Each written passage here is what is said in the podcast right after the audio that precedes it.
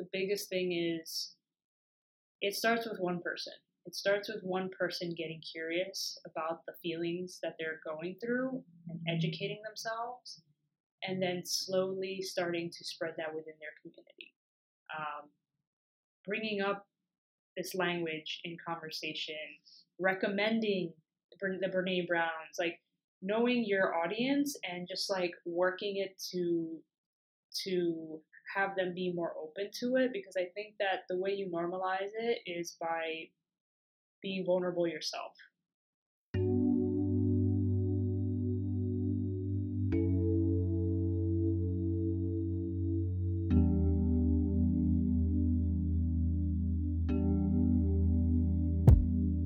Hi, everyone. Thank you for joining us. You are now tuned into Trish Chat, a series that aims to normalize vulnerability through conversation. Our episodes promote meaningful dialogue around identity, culture, and real life stories. We are your hosts, Steph and Jess, and everything you'll hear in our episodes are based on personal experiences. Be sure to tune in every Monday to hear our latest episodes. What's up, everybody? Welcome back to Trish Chat. My name is Steph, and I'm here with Jess. Hello, everyone. I was going to be like, how's everybody doing? But they can't respond. So I don't understand why I was going to ask that. Um, quick note we are using our backup mic for reasons that we will share at a later time. So, for this episode and maybe a couple more episodes, our audio is going to sound different. Um, maybe not as crisp as it normally um, sounds, so please bear with us. The content is just as good, the audio is just a little bit different. yes. Um, so, this week, uh, Jess and I want to talk about shame. Um, we we've been talking about the fact that because um, for those of us who are sheltering from home, um, we're spending so much more time at home with ourselves, with our loved ones. There are a lot of things that we were able to like suppress before that is now coming up. Um, shame being one of them. So we wanted to do an episode to to talk through these. And as you, if you've listened to episodes before, you know that I'm a huge Brene Brown fan. Brene Brown um, studies shame, so she has a lot of research um, on shame, and she actually has a whole book on shame called "I Thought It Was Just Me."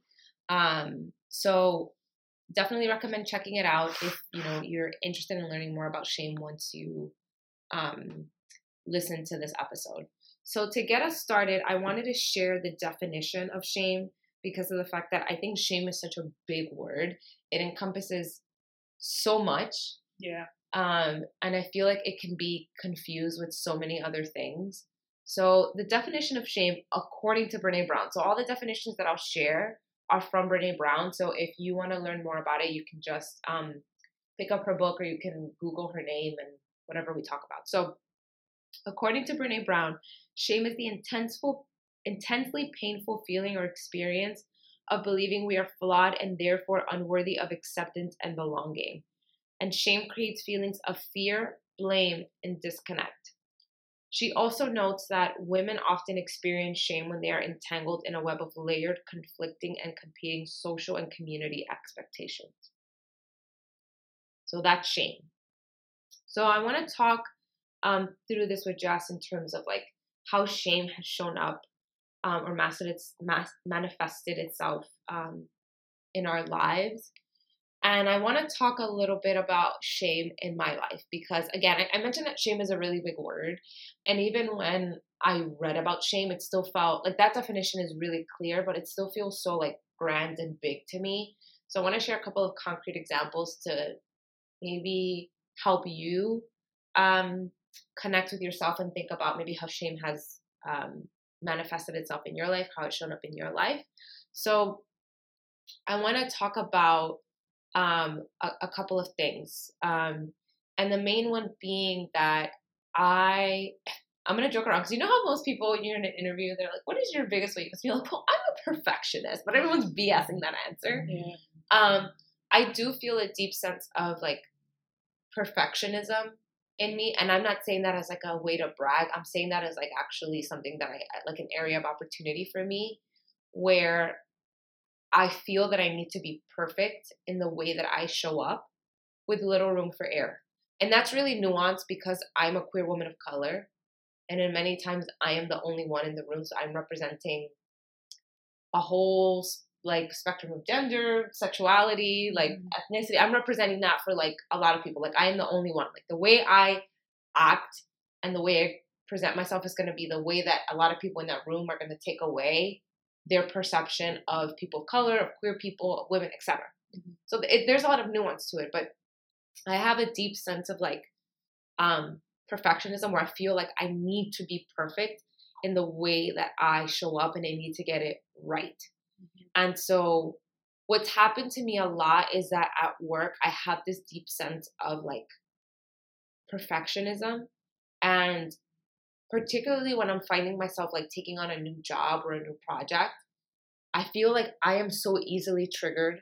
Like my shame is so easily triggered because if I'm in a meeting and I get an answer incorrect or I say something and someone like corrects has corrected me or like I get feedback from my manager that that isn't negative but it isn't positive. It's not like, "Oh my god, you're doing such a great job," but it's like, you know, like I would really love to see you do more of like X and Y. My shame has been triggered where I'm like, "Oh, like I screwed everything up. Mm-hmm. I I I I'm not smart enough. Like I I don't belong here. Mm-hmm. Like I, I, I, like I, I don't, I, like I'm not even worthy of like these people giving me this feedback. Is what I felt. Like I, I, yeah. I just like I fucked everything up. Like I just, I suck. Yeah. Um, and there's some imposter syndrome, you know, tied to that. Tied to that. But a big part of it is perfectionism because of the fact that it also shows up in other ways in my life in other forms. So in my personal life, um, Jess and I did an episode on, you know, us getting a dog.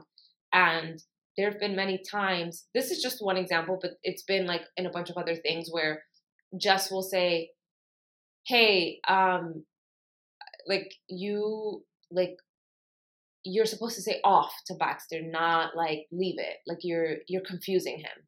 Mm-hmm. And I get really defensive because it triggers in me like, oh, you're a bad dog mom. Mm-hmm. Like you don't even know what you're doing. Like you're screwing up this dog because you you're just so terrible. Um so it just like for me it feels like like I feel heat in my chest when I feel shame. I feel like like oh my god, like I've been like I've been like unclothed in a way. Mm-hmm. I feel so shitty. Mm-hmm. Um I just feel so small. Yeah.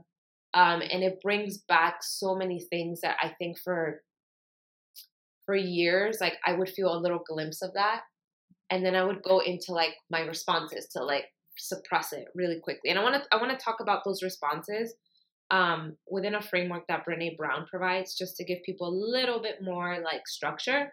So Brene Brown talks about the common reactions to shame. Um, and she talks about a shame screen, which is a defense mechanism that we use to protect ourselves. Um, because shame triggers our primal uh, flight and freeze response. So she says that when we are triggered by shame, we usually one move against shame, which means that we try to gain control or power over others or start being aggressive. We second is we move away from shame, we withdraw, hide, keep secrets, stay silent. Or third, we move towards shame by seeking approval and belonging. Mm-hmm. So I mm. feel like I lean towards like the the first two of like trying to gain control or withdrawing or hiding.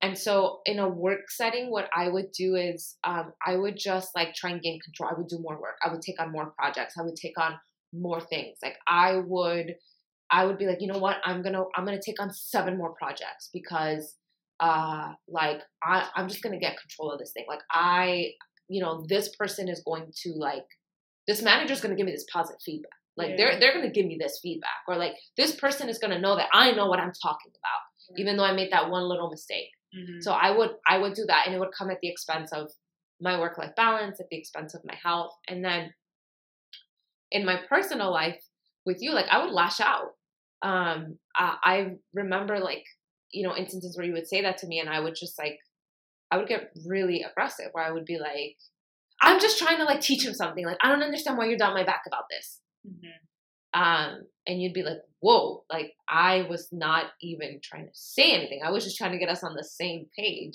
Right. And I would get super um, defensive about it. So that's those are like a couple of examples of how shame has shown up in my life. Um, what about you, Jess? Yeah, I can relate to that uh, on every level. Um, I'm glad that you explained what um, the different ways that I guess we we deal with shame. Yeah. Because to me, I feel like those are just those are like stages for me in all of my shame. First, I'm trying to get control. First, then I'm it's this, withdrawing. then it's that. Uh, if one thing doesn't work, I go to the next. But I think the biggest, um, I think the biggest way shame has shown up for me, or one of the biggest examples here, is with, um, I guess my sexuality and coming out. Mm. Um, you know, before I came out, and even in the beginning of coming out, because it was a it was a gradual process. There was a lot of shame in in being gay uh, for me, and you know, I don't I don't think I have shame in it anymore, but um, at the time when I was much younger, um, there was a lot of shame associated with being queer.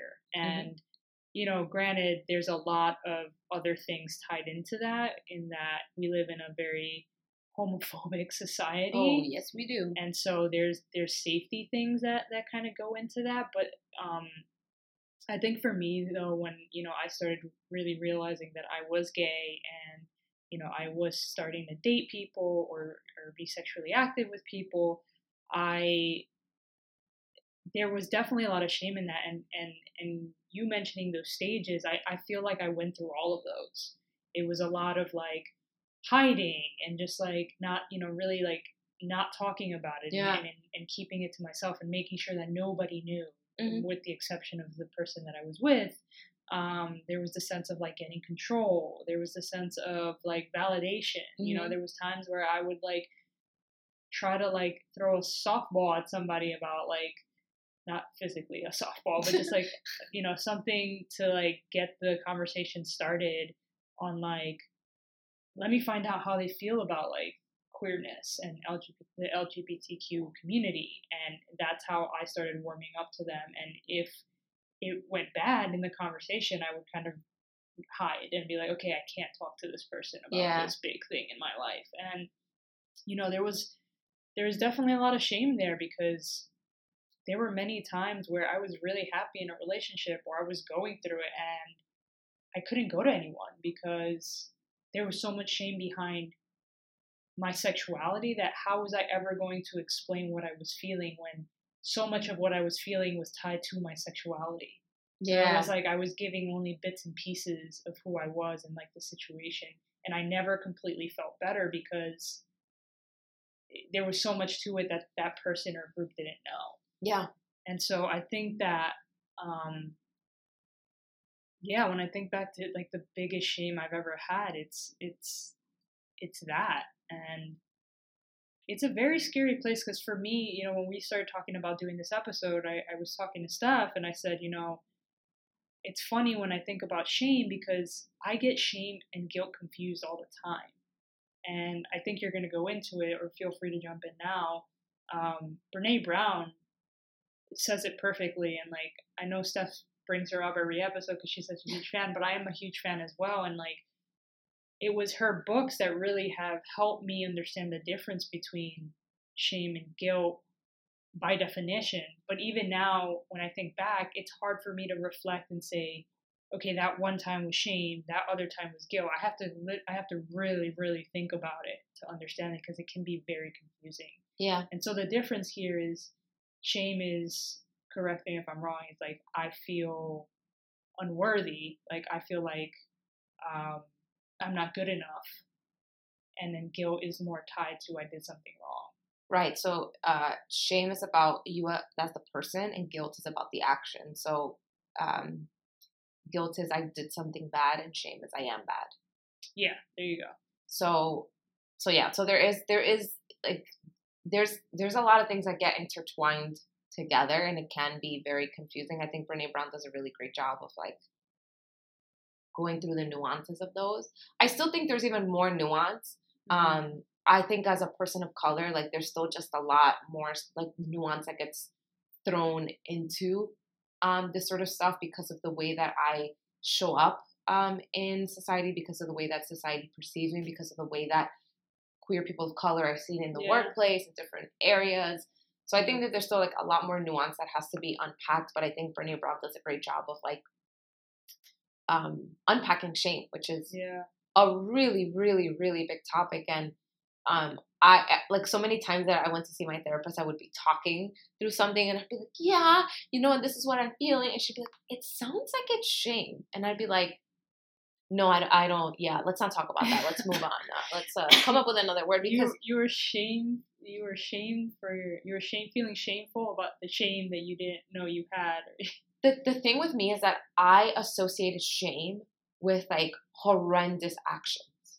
yeah. right? Like I thought that people who felt shame were people who went through like incredibly traumatic experience, people who did like in like incredibly wrong things, not someone who like showed up at work and like was just trying to fit in. Yeah. That I guess that's why language is so important, right? Like under like I just that vocabulary shame has always been in my vocabulary, but it was never by definition in my vocabulary. Yeah. I really had to think about it, and so I totally get that. Um, there's definitely been times where you've told me like, "Just that's shame," and I'm like, "No, it's not." Because no one wants it. This is the thing. It's like I think people want to own up to like I feel happy. I feel you know Mm-hmm. I think sad and angry are like cool, like negative emotions too. like, you know, they're on the cooler spectrum. Mm-hmm. Um, but I feel like shame is something that no one wants to touch. No one wants to say that they feel shame. No one wants to like Mm-hmm. even go near that. For me, again, it's because I was like, no, no, no. Like that's for people who like have gone through like a tremendous thing. Like that's not for me. Yeah, and I Um, think for maybe other people, maybe I can relate more to this. It's like shame is tied to like not having it together, and like it's so internalized that you just don't. It's like it's like weakness, and nobody wants to admit to that, right? Yeah. Um, and kind of going back to what I was saying about like my sexuality and stuff, I think the biggest shame with that was everything I mentioned, but I think for me, when it came down to like my family and friends, like maybe mostly my family, it's like I've kind of been the kid that always had it together. Yeah. I've always been the one to just like figure things out, figure things out for my family, um, the one that has answers and like you know on on the surface it looks like I, I I'm like calm, cool, and collected, and I felt like coming out was going to deduct points off of who I was. Mm, you weren't gonna be perfect anymore. Yeah, I was going to be seen as this like this terrible person or Yeah. somebody who's like, wow, you are really flawed.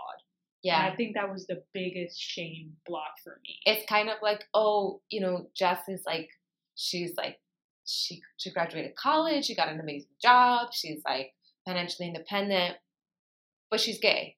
Right. Right. And that was like for me, that was always going to like overpower all my other successes, and like I felt like that was going to define me Mm. in in those in, in in those people's eyes.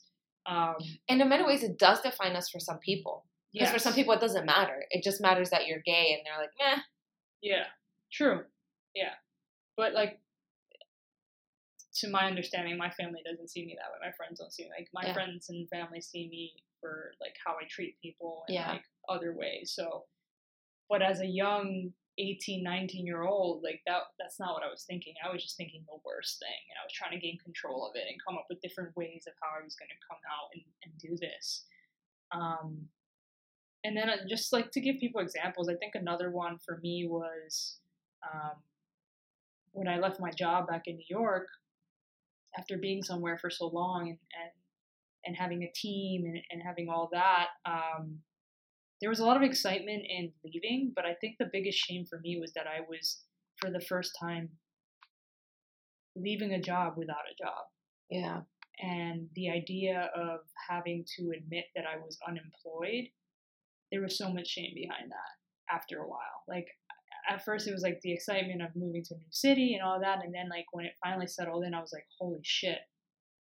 Like I don't have a job. Who am I? You know, like there was Mm, so yeah. much so much of my identity was tied to what I did, and I Yeah. mentioned this in other episodes, but there was so much shame behind that, and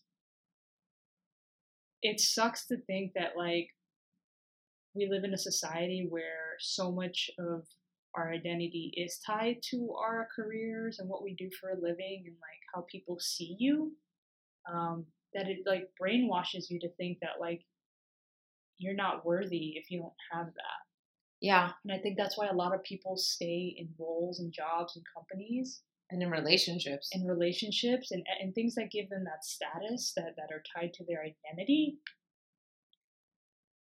um, that they they refuse to ever remove themselves from that because they don't want to be seen as other or they don't want to deal with those feelings and i totally get that because when you are accustomed to a culture that revolves itself around status you know of, Yeah. of all sorts that we just mentioned it's kind of hard to go up against that and it's one thing to come come to that on your own and be like okay i'm good i don't need to do that um, i'm not what i you know i'm not defined by what i do who i'm with where i live you know all these things um, that's just that's just stage one stage Yeah. two is then like admitting this to people having conversations with people and having them project their shit onto you. Yeah. and that's that's where the work comes in because then you're going to start second guessing yourself when people are projecting their stuff. They're like oh you don't have a job. What happened? Or like Yeah. are you not worried? Are you this? Are you that? You're going to rely on your partner? Like all this type of stuff that like if you're not like super um comfortable in in that decision or have come to terms with it or are confident in yourself and your abilities that can destroy you that can destroy you and there's a lot of there was a lot of shame in that for me because I had never done that before. I had like I said, I I was the first first one in my family to graduate from college. I got a good job. I climbed the corporate ladder.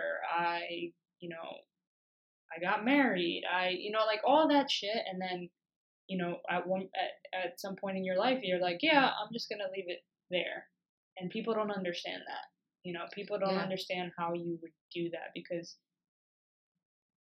you see someone work so hard for something and then they leave it. It's like it's kind of it makes their whole idea of you crumble, but it's also like, wait, that's the way it's supposed to be, and now now I have to like accept that it's not that way. Yeah. I think I also saw the shame in you when, like, we would go to places and people would be like, oh, like, what, like, what do you do? And I'd be like, oh, I, I work here, blah, blah, blah. And they'd be like, what about you? And you'd be like, oh, I'm, I'm, I'm, I'm looking for, like, a new role, mm-hmm. right? And sometimes people would be like, oh, dope. Like, what are you looking for a role in? And other times people would be like, oh, okay. And it would get, like, really awkward. And I could see that you felt that shame of, like, oh, like, Yeah, I'm not, I'm not, like, I'm not good enough. Like people see that I, I'm, I'm like definitely. just, just, definitely un- just an unemployed. Just because again, like people, people put their shit on you, and it's just so awkward, right? Like I mean, they're projecting their shit on you. Yeah, especially when you don't know that person very well like yeah and then i mean yeah in san francisco it's like if you don't work in tech it's like it's a whole different conversation you Yeah, know like there's yeah. a, there's a lot of like status and working in that so yeah, we can get into that another time but yeah. those are like the two biggest examples for me when it comes to like how shame has shown up for me So it, it sounds like you, based on on the way that Brene Brown shared the like the shame deflectors, that you you did all of them. yeah yeah they were like definitely stages for me You select above all if this was a multiple Yes, choice test. yes, yes. Um, so I want to talk a little bit about like um the keys or the framework that Brene Brown shares for dealing with shame. But I first want to talk about like how we came to to learn what our shame triggers were. Mhm. Um, because I think that's really important, right? Because I can share Brene Brown's like framework and I can say this is my framework. But if you don't know at that very moment that what you are experiencing and what is causing you to act a certain way is shame, it's going to be really hard for you to deploy that framework and use it. Yeah. So I want to talk about how we came to learn what our shame triggers are. So for me, I get like a body sensation when I feel shame. Mhm. Um, and it's really hard to explain, but I do I feel like heat in my chest when I feel shame. Um, I know that that's different from anxiety because when I feel anxiety, I feel like hot and cold and tightness. Mhm. Um, when it's just like I feel heat in my chest, I know that, that that's probably shame. Um, I also like feel really small. Mhm. Um, it's a hard feeling to explain, but that's how I feel. Um, and so I also start to go down a spiral. So there there are times where where Jess may say like where Jess may say, um, uh, she'll say something. She'll say like, "Hey, you're supposed to. You're not supposed to say that to Baxter. You're supposed to say this." And I start feeling that heat in my chest. But then I also start working myself up. I start telling myself a story. Mhm. And I have to stop myself when I'm telling myself that story because that story comes. This is like seconds. This is not like 30 minutes passes and I've like told myself this. Yeah. This is like shit. Like she thinks that I'm a terrible dog mom because I am a terrible dog mom. Like I had to stop myself and be like, hold on. This is about this one thing that I said. This is not about me. Like I have to remind myself that constantly. And I still mess up. There's still times where um Jess will will like be like, hey, can you like start the cooking while I go and drop this off? And then she comes back and she's like, wait, like it's not done yet. And I feel and I, I I'm ready to just like rip her a new one Mhm. because I'm like, I'm trying to do everything at once. Like, what do you think? Mhm. And it's like, okay, this is not this is not her saying that I'm not fast enough. This is not her saying that I'm not yeah. like that I'm not a good wife, that I'm not a good whatever it may be. She's being a little impatient. It's okay. um, so those those are like I start to I have to check in with myself when I start feeling these feelings because um I feel the heat in the chest. I start telling myself a story. I feel small. Like th- that's how like I just came to learn about that through one experience, through awareness. So once my therapist started using the word shame and like started defining it for me and recommended the Brene Brown book and I started getting more into Brene Brown, once I had that awareness of that, I couldn't I couldn't turn away from shame. I could not turn I could not be like, "Oh, like I don't like that that's not, like that's not what I feel." I couldn't do the thing that I was doing with my therapist of like, "No, I don't want to talk about shame. Like let's talk about something else." Mhm. So I think once you start getting curious about shame, you're not, it's going to be hard for you to just like turn away from it and, and just like continue lashing out or continue using whatever mechanism you use. You're going to start, even if it's like in hindsight, because for me at first it was in hindsight where you would like, you would say something to me, I would lash out. In hindsight, I would be like, oh shit, like that was a little bit harsh. Mhm. Like, why did I do that? Or you'd be like, why are you like, wh- wh- why did it get to this? Like, I was just saying that, Mhm. I was just asking because I'm really hungry. um, so I think once you become curious and you you start building that awareness, Mhm. you'll start to notice what's happening to you during those instances. And even if it's like in hindsight where you're like, shit, like I lashed out or, you know, I didn't go to this like social gathering because I was withdrawing from people, you can start thinking back of like, well, what led me to this? Like, what was I feeling? Mhm. And then you can start developing a list of like, these are the things that I feel when shame comes up. Mhm. yeah, totally. And I want to give you credit. Like you've come a long way with that because I feel like you're so quick to, um, like when you do lash out or you have a moment and like I, I give you that feedback, you're pretty quick to be like, you know what, you're right. I'm sorry. Like because you're so aware of your triggers and like your stages, like you're just like, yes, that was shame, or yes, that was this. Um, so just wanted to make that a note because that's really impressive to see like your growth from Thank like, you. when we started dating to now Yeah. because that was not that quick like, like that that's awesome that you're able to do that and like that you're open Yeah. enough to take that feedback I mean, Um, and and knowing knowing that I have this deep rooted sense of like needing to be perfect and get it right. Mhm. I know that the moment that someone says like, hey, so I want to give you feedback, or like, hey, like you're not really supposed to. I have to immediately start preparing myself. Like, okay, it's gonna be okay. This is not about you. This is about your action. Because now I know that the moment that someone's gonna start to give me feedback, that that's gonna trigger shame, Yeah. and I know that immediately because I'm like, okay. And I'm a person that's been told that I take feedback really well, but I think it's because I've just used those like yeah. those like shame mechanisms or triggers, but in reality, like I'm, I'm like dying on the inside. oh my god, I'm a terrible person. So I know that when it comes to receiving feedback, I need to be very careful. So the moment that someone starts giving me feedback, and feedback doesn't have to be in a formal feedback session. Feedback is like just being like, hey, like I asked you not to put your shoes there. Can you not do that? Yeah. Like even even that's about to be like, okay, this is about the shoes. This is not about me. This is about the action, not about me. Mhm. So just also be mindful of like if you can like theme like your triggers, then you will know like okay, this is about to happen. Like if you're like me where it's like, okay, I'm about to get feedback, remember, it's not about it's not about you. It's Mhm. about, you know, this particular action. Then you can start to, you know, be gain more awareness of those triggers and like change the way that you respond to them. Yeah, and I think it helps when your partner or your community understands that about you. Like Yeah. they understand what your triggers are or you know how you deal with shame or whatever. It it just because I understand that now, I know that I know how to give you feedback or how to have a conversation with you about it and know Yeah. that your lashing out is not you lashing it's not about me Yeah. or that it's literally so tied up into shame or trauma Yeah. that I don't take it personally. I try not to. And you know, I've also come a long way with that as well. Yeah, yeah, and I mean, Jess, Jess will sometimes like, I'm not, I'm not perfect.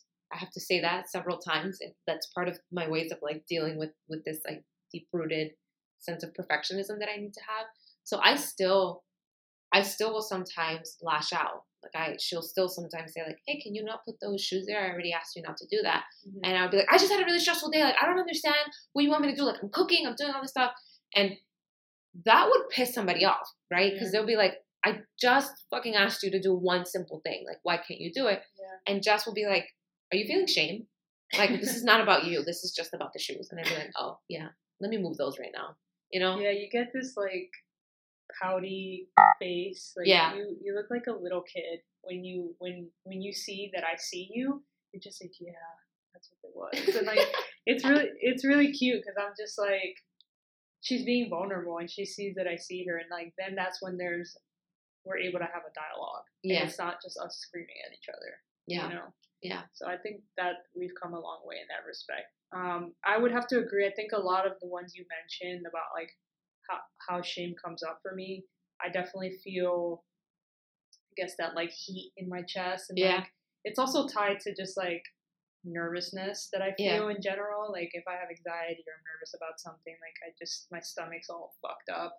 But um I also start telling myself a story like in my head and it becomes very like I'm not compassionate to myself. Like it becomes Yeah. very clear to me that I'm um, telling myself I'm not good enough, and then I start thinking about what other people are thinking of me, and and then I try to gain control, um, and then I typically kind of scale myself back, and I I kind of go into hiding. Yeah. I need to like wrap my head around Yeah. what the fuck is happening. Um, so yeah, and I guess for me it's confusing because I feel like I handle a lot of things like that.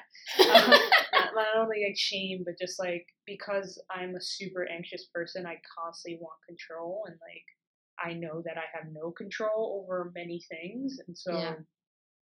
I've kind of used what you just mentioned, um, those, I guess, triggers or those warnings as like awareness for me to be like, okay, this is shame. This is Yeah. this is what's coming up for me.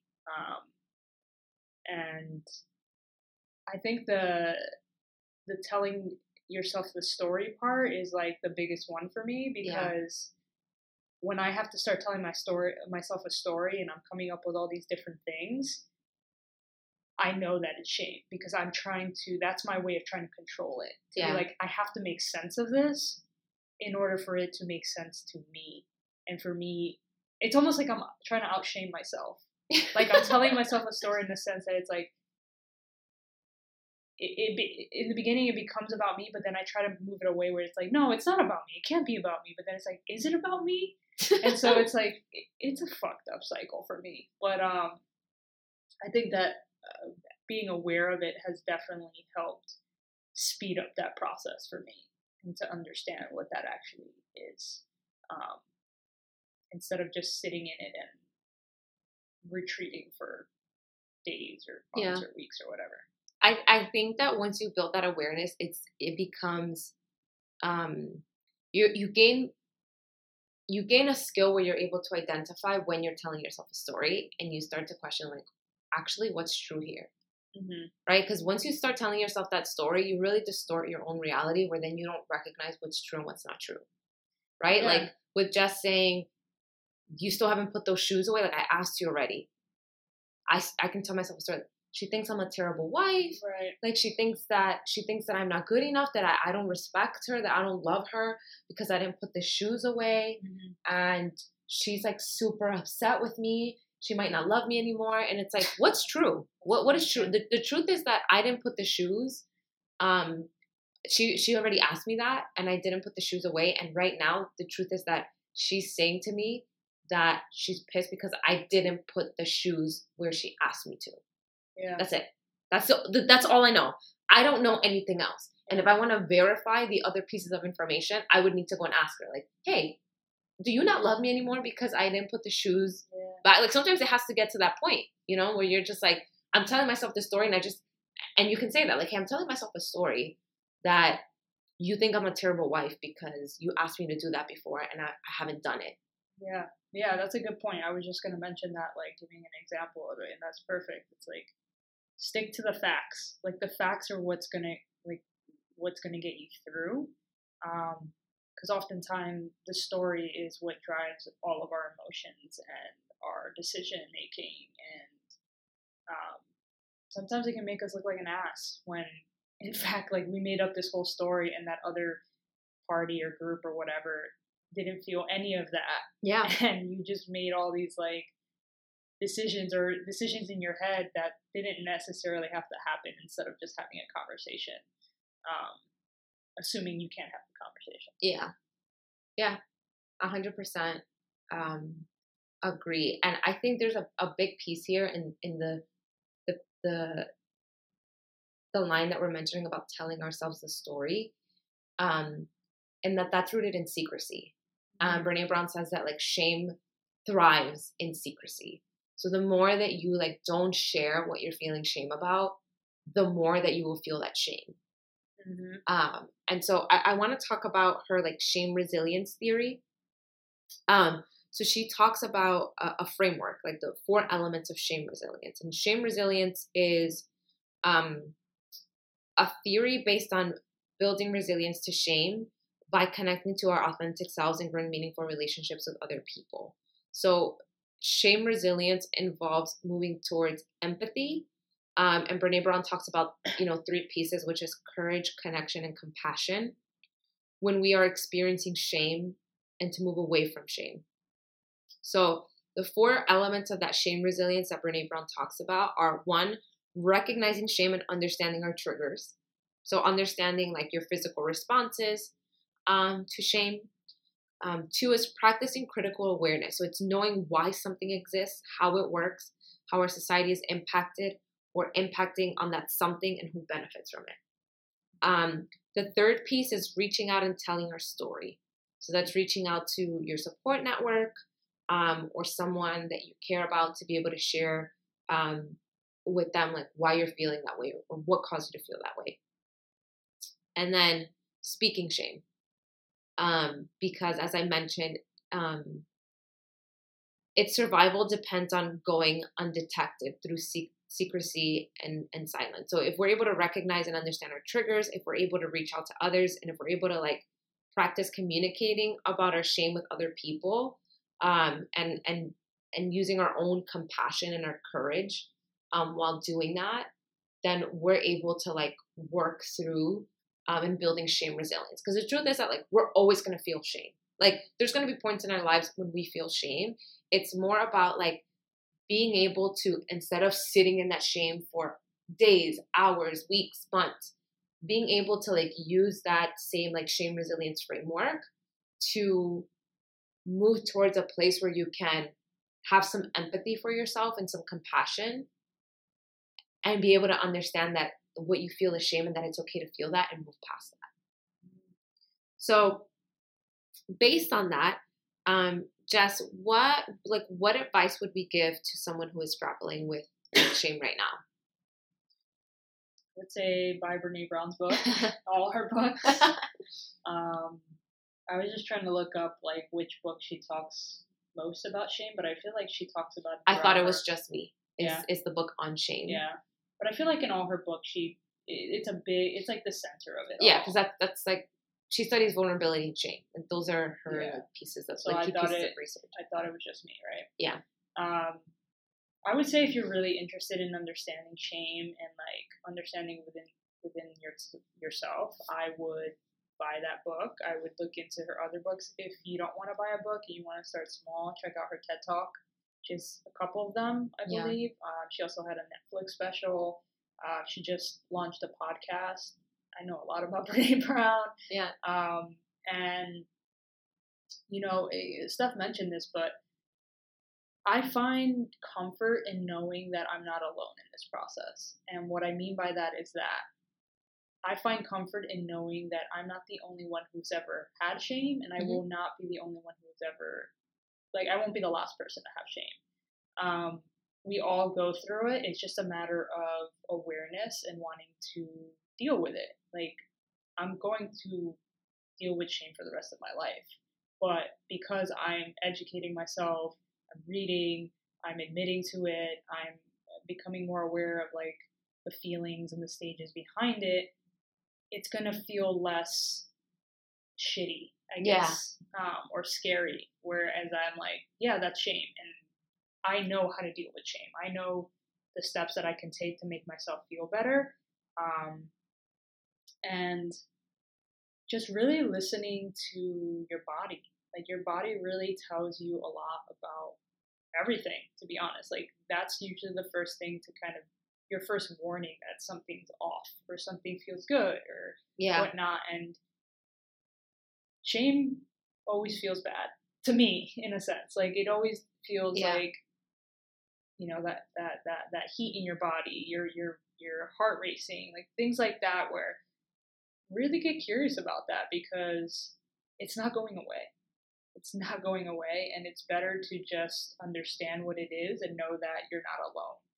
Um, because that's what's kind of helped me, just educating, knowing I'm not alone, and you know, talking to you, Steph, about it, talking Yeah. to other people about it, um, and really opening myself up to that that vulnerability piece because it makes you feel, it makes me feel closer to people when I know that um, I haven't been the only one to go to go through this. yeah yeah. i mean i would definitely say to check out brene brown's book like you don't have to buy the book if you if you don't have the funds to buy the book you can try and see if your local library has it um, or maybe if like a used bookstore has it at a more discounted um, Libby, the app, price yeah you can get it on there. um, or you can like um, uh, maybe just look up like that that shame resilience framework online and, and see if like maybe, maybe you can just work off those four um, those four pieces on, on the resilience framework.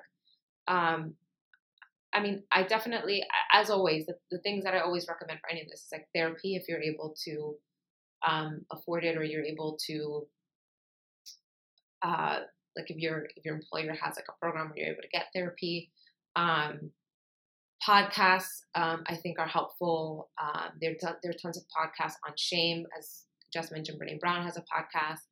Um, and then there's other things like journaling. Um, when you're feeling when you feel whatever you may feel where you know that this is something very intense that you're feeling you may not have the words to put to it you may have just lashed out at someone you may have just like left a place because you felt like this immense something mm-hmm. write write it down like carry a little journal with you and write it down and you know, maybe once a week, read back, like journal every day and read back through those pages of like, Yeah. what was it that I was feeling? Like, be precise. What did your body feel? What did you feel like emotionally? And maybe that's a way for you to track and see like when you feel shame and what that what that what that trigger is for you because you might be able to find like some sort of consistency in what you were doing, what was said to you, what happened for you to understand like okay, these are my shame triggers. This is what I feel in my body. This is what I feel emotionally. This is how I react. And once you have that awareness, I think it becomes much easier for you to then start building that shame resilience and start doing the other pieces and to be able to like talk to others about it um, because you have more of that awareness of, of what's going on. Um, if you can't do any of those things um, and you have a partner or a parent or a friend, a trusted person that you can call and talk to about these things, then maybe pick up the phone and call them or like um, like video chat them where you can say like this just happened and I just want to talk through it. Like this is what I was doing, this is what I felt, like this is what happened, this is what I felt, and then this is what I did. Right? And then that way you have someone who's a trusted person that you can be vulnerable with who can either maybe express to you like it sounds like what you were feeling was shame or who can validate like it's totally normal to feel those things in that situation. Mm-hmm. But who can also maybe keep track so that after you share this a couple of times they can be like you know i noticed that you feel this when like x is said to you or when x happens and i noticed that this is the way that you respond. Yeah, and I think it's important you mentioned that like when you're reaching out to people, it's also if you know, if you know what you're looking for from that person, I like to say what I'm looking for. So if I'm calling him like, "Hey, I just want some validation in this." Yeah. Or, "Hey, I just want you to listen." Or, "Hey, you know, whatever it is." I think the beauty about journaling, which I've been talking to friends about, is like you can just write the most raw feelings in there and nobody's interrupting you yeah like you ha- you it's just you the pen and, and the paper and like there's no judgment there around it and like you can be as raw as possible um, and i know that journaling can be really tough for people because if you've never done it. You're just kind of like i don't even know what i'm doing. For me the biggest time journaling has been beneficial for me has been when i've been going through fucking dark shit. And that's usually what started like this routine of journaling. Yeah. um, but I still do ask, like, if you can, if you're willing to try it, just give it a shot because, again, like, there is no interruption there. I know sometimes when you're talking to certain friends or family members or whoever, there's some there's there's naturally inter- interruption there because people project they project and they're typically like they're typically waiting to respond because Yeah. they they want to be helpful. Yeah. And so, you know, choose wisely who you're talking to because sometimes that people people's answers will trigger you, and so that's why I say like be very clear about what you're looking for from someone Yeah. People are just trying to be helpful in the way they know how to be helpful, and some people just know how to respond and know how to like try to say this the right thing. Um, and sometimes you're just not looking for that. Sometimes you're just looking for someone to just like validate you or just listen. yeah don't don't talk to your one upper friend about this like the friend that's like oh you felt that Psh, let me tell you what i felt last week right Yeah. or yeah, the person who's like oh my god that happened to you um yeah. So, you know, just you, you have to filter and and talk to the people who truly like deserve that vulnerability and who are going to be um able to provide you with what you need at that point. agreed. Uh, so to close off, Jess, I want to talk um, about like how can we as individuals, like what can we do to create a world where I want to say there are fewer shame triggers, but um, I kind of want to rephrase that to say we're like we can normalize shame. Yeah. Just normalize it. How do we normalize it? Um, all the things we just said, but I think the the biggest thing is it starts with one person. It starts with one person getting curious about the feelings that they're going through and educating themselves, and then slowly starting to spread that within their community.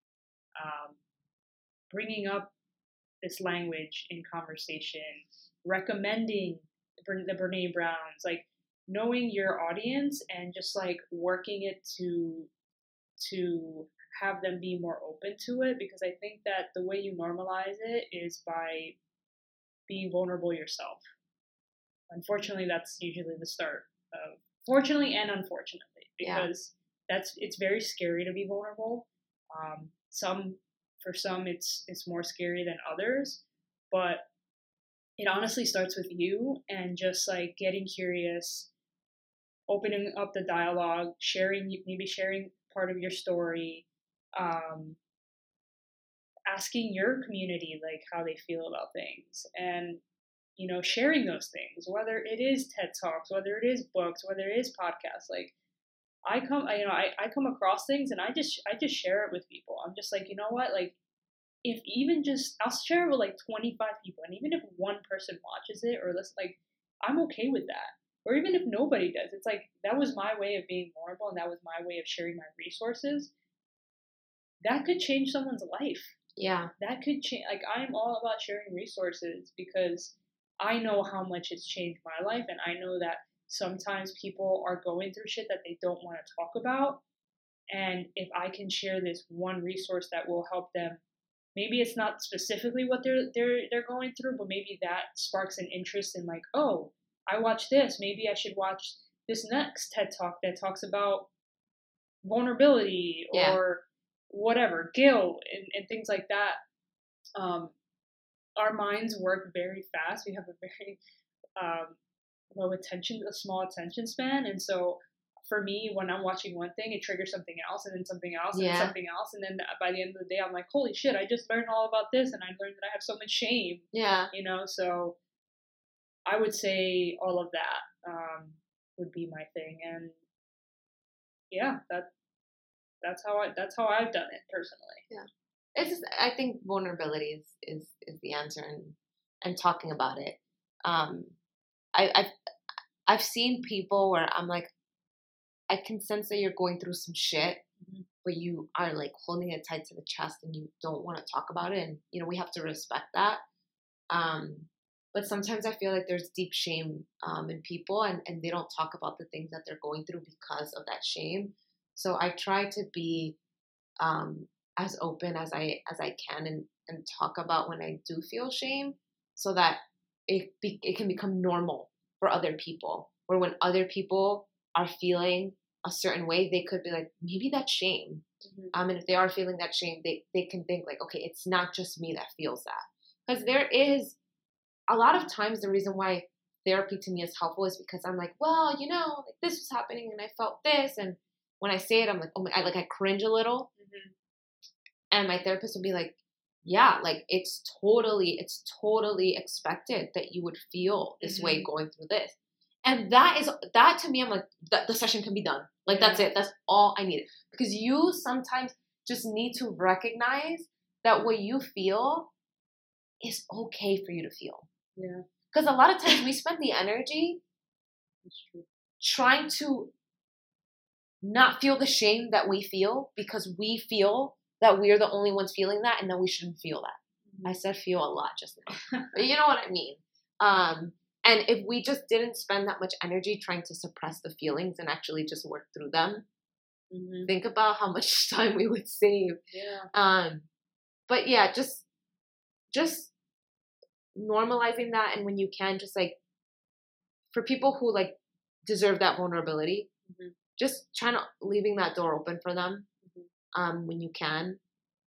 Jess does a really good job of like leaving that door um, open for people um, so that they can feel like the, those around you can feel like oh like this is totally shame is, is a normal thing for me to feel yeah no definitely i love that you said that about like the validation and, and like therapy I, I can totally relate to that we're so privileged to have awesome therapists and, and have the, the, the financial means to do that. Um, but that's that's why I love therapy too. It's like you, I literally can go in and have like make up this whole story, say all these things, and you know my therapist will just say that that one thing and to validate me, and I'm like, oh my god, I feel so much better. Like I feel seen. Yeah, people want to be seen. Yeah, it's like holy, like you get this. I'm like, what do you, like I'm like, Are you sure that's what you think? And she's like, Yes, yes, that's valid. And so yeah, there's so much comfort in that, and um, so if you can find someone to do that for you and, and and be that for you, like that's a game changer. Yeah. Or give yourself permission, right? So maybe put on a post-it in, in your mirror, um, in the bathroom or or you know, by your bed, like I give myself permission to feel. I give myself permission to feel shame. I give myself permission to be vulnerable. Give Mhm. yourself those permissions, um, so that at those moments where you are feeling um, shame or you're feeling relatively low, you can see like, eh, oh, it's okay for me to feel that. Like that's it's cool. Like I can feel this right now. yeah, basically, what would you say to someone if they were in your shoes and they were coming at you? Yeah, you would likely wait way more kind Yeah. than you are to yourself. Yeah. So show yourself the same compassion that you would show others, unless you're a total asshole, and then don't do that because compassion. I find that I show way more compassion to like my loved ones than I do to myself. So I try to remind my, remind myself like, hey, you're being really harsh on yourself. You would never say that to someone who came to you and had those feelings. So just ease up. Yeah. You know. Yeah. Boom. On that note, Yes. we drop in the mic. Yes. Awesome. Well, Thanks for tuning in. Um, we appreciate your time. Um, bye. yeah. Until next time. Peace. Bye.